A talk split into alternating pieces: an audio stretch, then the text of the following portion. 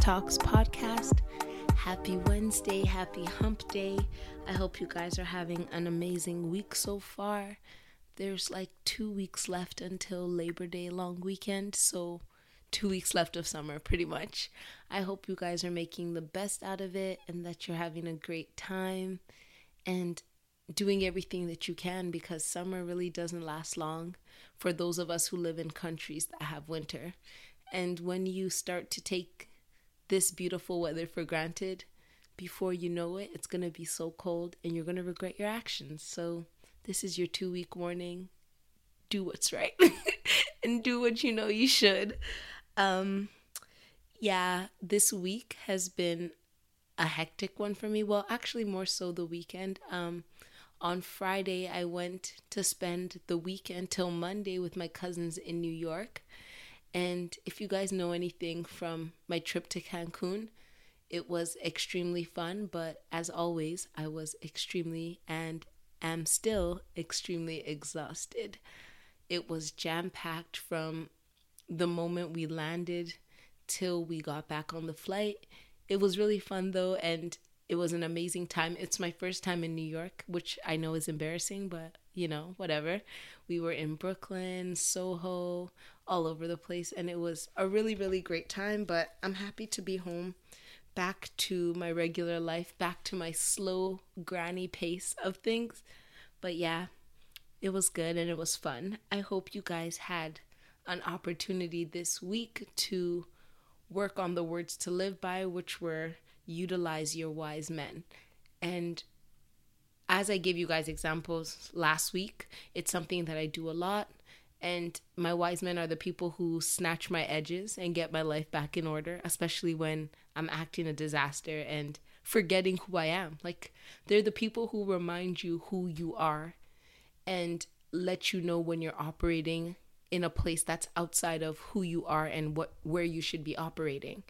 And the two things that I found with having wise men and selecting wise men the first one is that your ego might get hit. Actually, your ego will get hit because when you find a group of people who will tell you the truth irrespective of how you feel and who want you to be your best, they'll they'll put um they'll put a mirror up to you and they'll show you parts of yourself that you want to not acknowledge and in doing so your your ego's going to take a hit you know? And it's okay if your ego takes a hit because the second part of what i've noticed is that you always grow.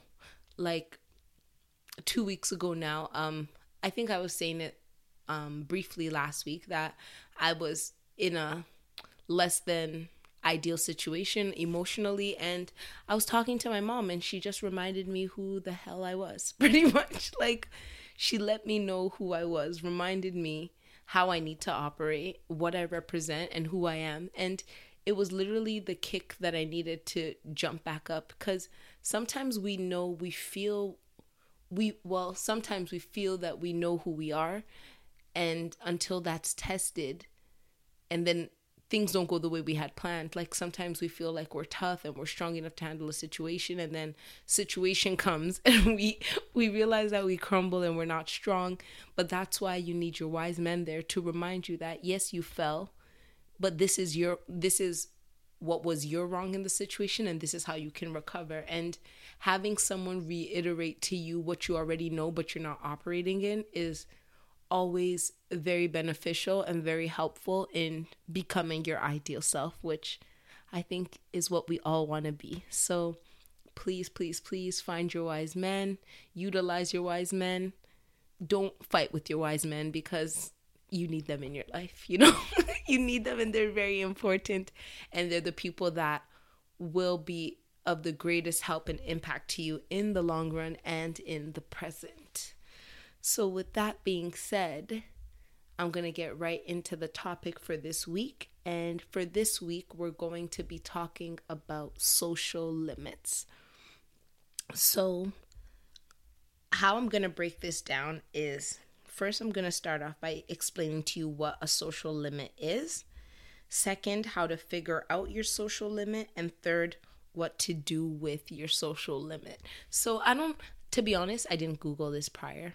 So I don't even know if social limit is a real term or it's something that I've just heard, but I have a friend who constantly talks about his social limit and essentially what a social limit is is is your personal threshold. I can't speak English, guys. I'm tired. So, a social limit is your personal threshold for social interaction.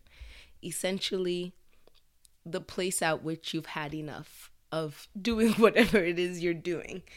And social threshold sorry social limits can vary from person to person and from place to place so there are times where my social limit for a group of friends depending on the group of friends may be two hours whereas another group of friends i can actually go away with them and spend two weeks and we'll be okay whereas another group of friends it's more of a let's walk into there, tell them I have somewhere to be right after, and run out within 20, 20 minutes. And this, the same thing goes for situations and atmospheres. Like your social limit in a, in a club type setting might be an hour to 45, well, 45 minutes to an hour. Whereas if it's more of a lounge or a, spoken word type of chill vibe, you might be able to spend three, four hours there. So it varies from person to person and place to place. And your social limit also changes as you grow and develop. So this is quite self explanatory.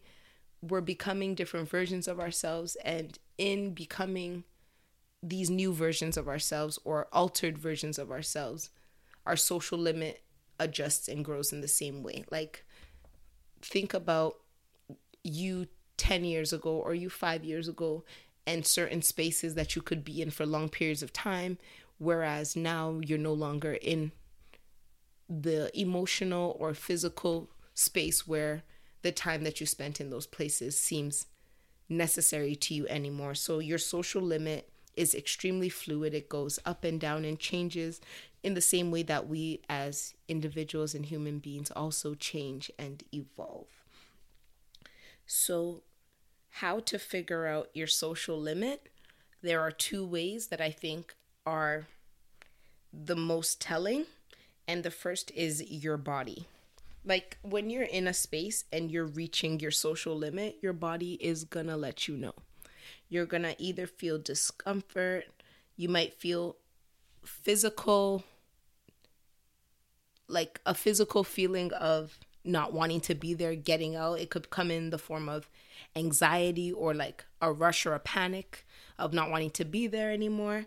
It could also come in an emotional state where you get to the point in that situation that you're feeling so drained that you need to get out of there and that's an indication that you've reached your social limit and another way is that you revert back so you might be in a in a environment. Let's just use a party as an example because I feel like that's one of the easiest ways to figure out your social limit or one of the easiest spaces. So you're at a party and you're dancing, having a great time, and before you know it, you find yourself standing still on your phone, not really into the space that you're into anymore. So it's important to listen to your body and the cues that it gives you. Like sometimes we just feel like, oh, I'm bored or I'm over it. And essentially, being over it is an indication that you've reached your social limit for that point. And as I said, with understanding what a social limit is,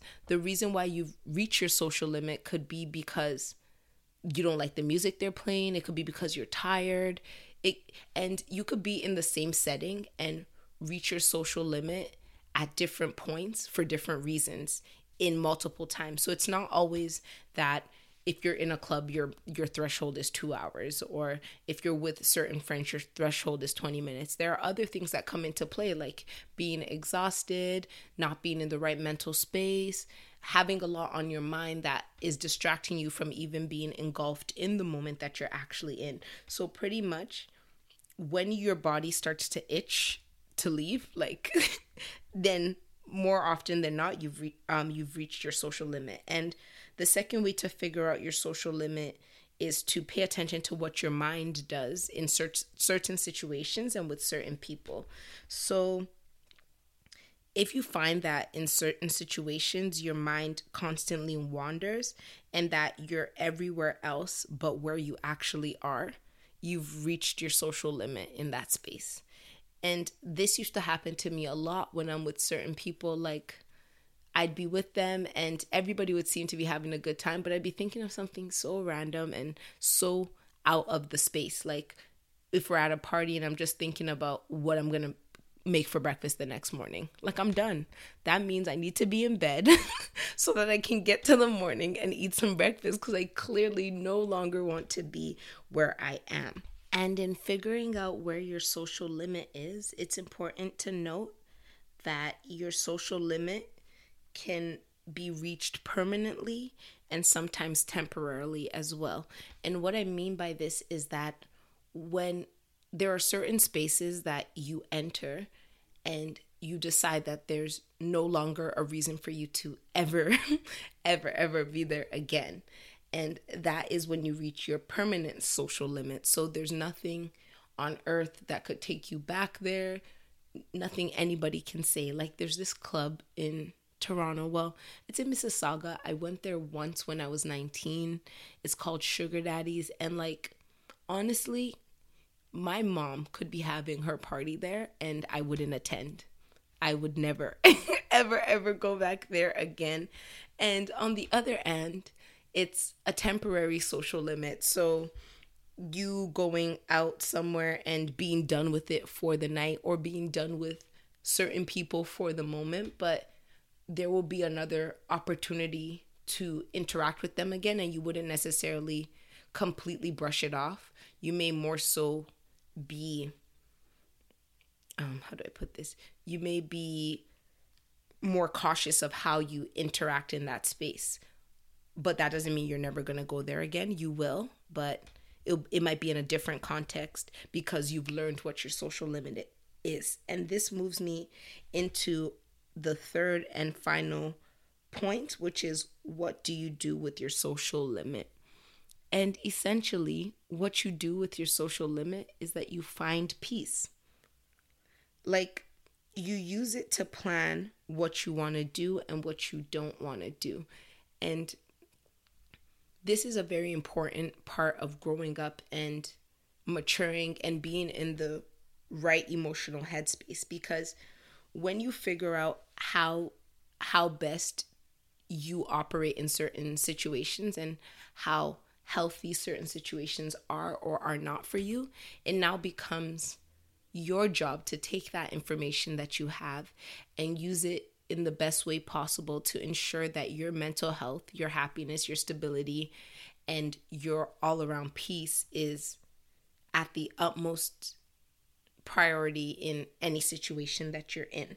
So when you use, when you take your social limit, you use it to plan where you will go and where you won't go. So you'll figure out over time, especially all I feel like all of this is a matter of you know that this is happening to you, but you may have never paid attention to it. But now that I'm bringing it to your attention, you might notice that or might finally have a name for what you've been experiencing. And in that self realization, you'll know where you're triggered and where you're not triggered. And knowing where you're triggered and where you're not triggered, or where your social limit is longer or where it's shorter, will help you determine how you plan your life out. Pretty much, you there are certain spaces where you know that I'm not going to spend long here because I don't want to be here too long because I know how I get when I'm here too long. And there are certain spaces where you know that you could spend all day there and be okay.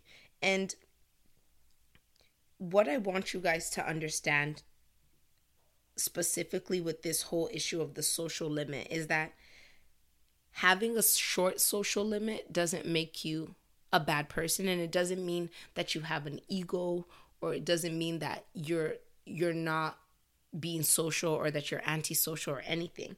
It's just a matter of what you feel comfortable with and understanding why exactly you feel comfortable or don't feel comfortable in certain situations will help you a lot in figuring out how exactly your social limit works because yes, it's great to be in a situation in the past and know how you'll react to it so that you can adjust for that same situation in the future. But there will be times where you're going to be entering into new territory where you've never been before. And once you have an understanding of yourself and how you operate and what what it is that makes you tick and not tick and this type of situations that you find yourself needing to get out of quickly and the type of situations where you feel that you can stay you'll be able to use all of this past information as a gauge to determine how best you can operate in new and unknown territory pretty much. So i hope this helps you in figuring out your social limit understanding what it is realizing that there's an actual made up term for the feelings that you feel when you're always ready to get out of certain situations after a certain period of time. And I hope that you'll utilize this information to understand yourself and avoid putting yourself in situations that will push you past your limit because there are times where you go out with a friend and maybe you should take your own car because you get to a point where you need to leave faster. And if that person is driving and they're not ready to leave because they're having the time of their life, you have yourself stuck in a pretty crap situation waiting for them to leave and you know you've reached your limit. And it's just about perception and understanding. And if you're lucky, you'll have friends who have the same social limit as you.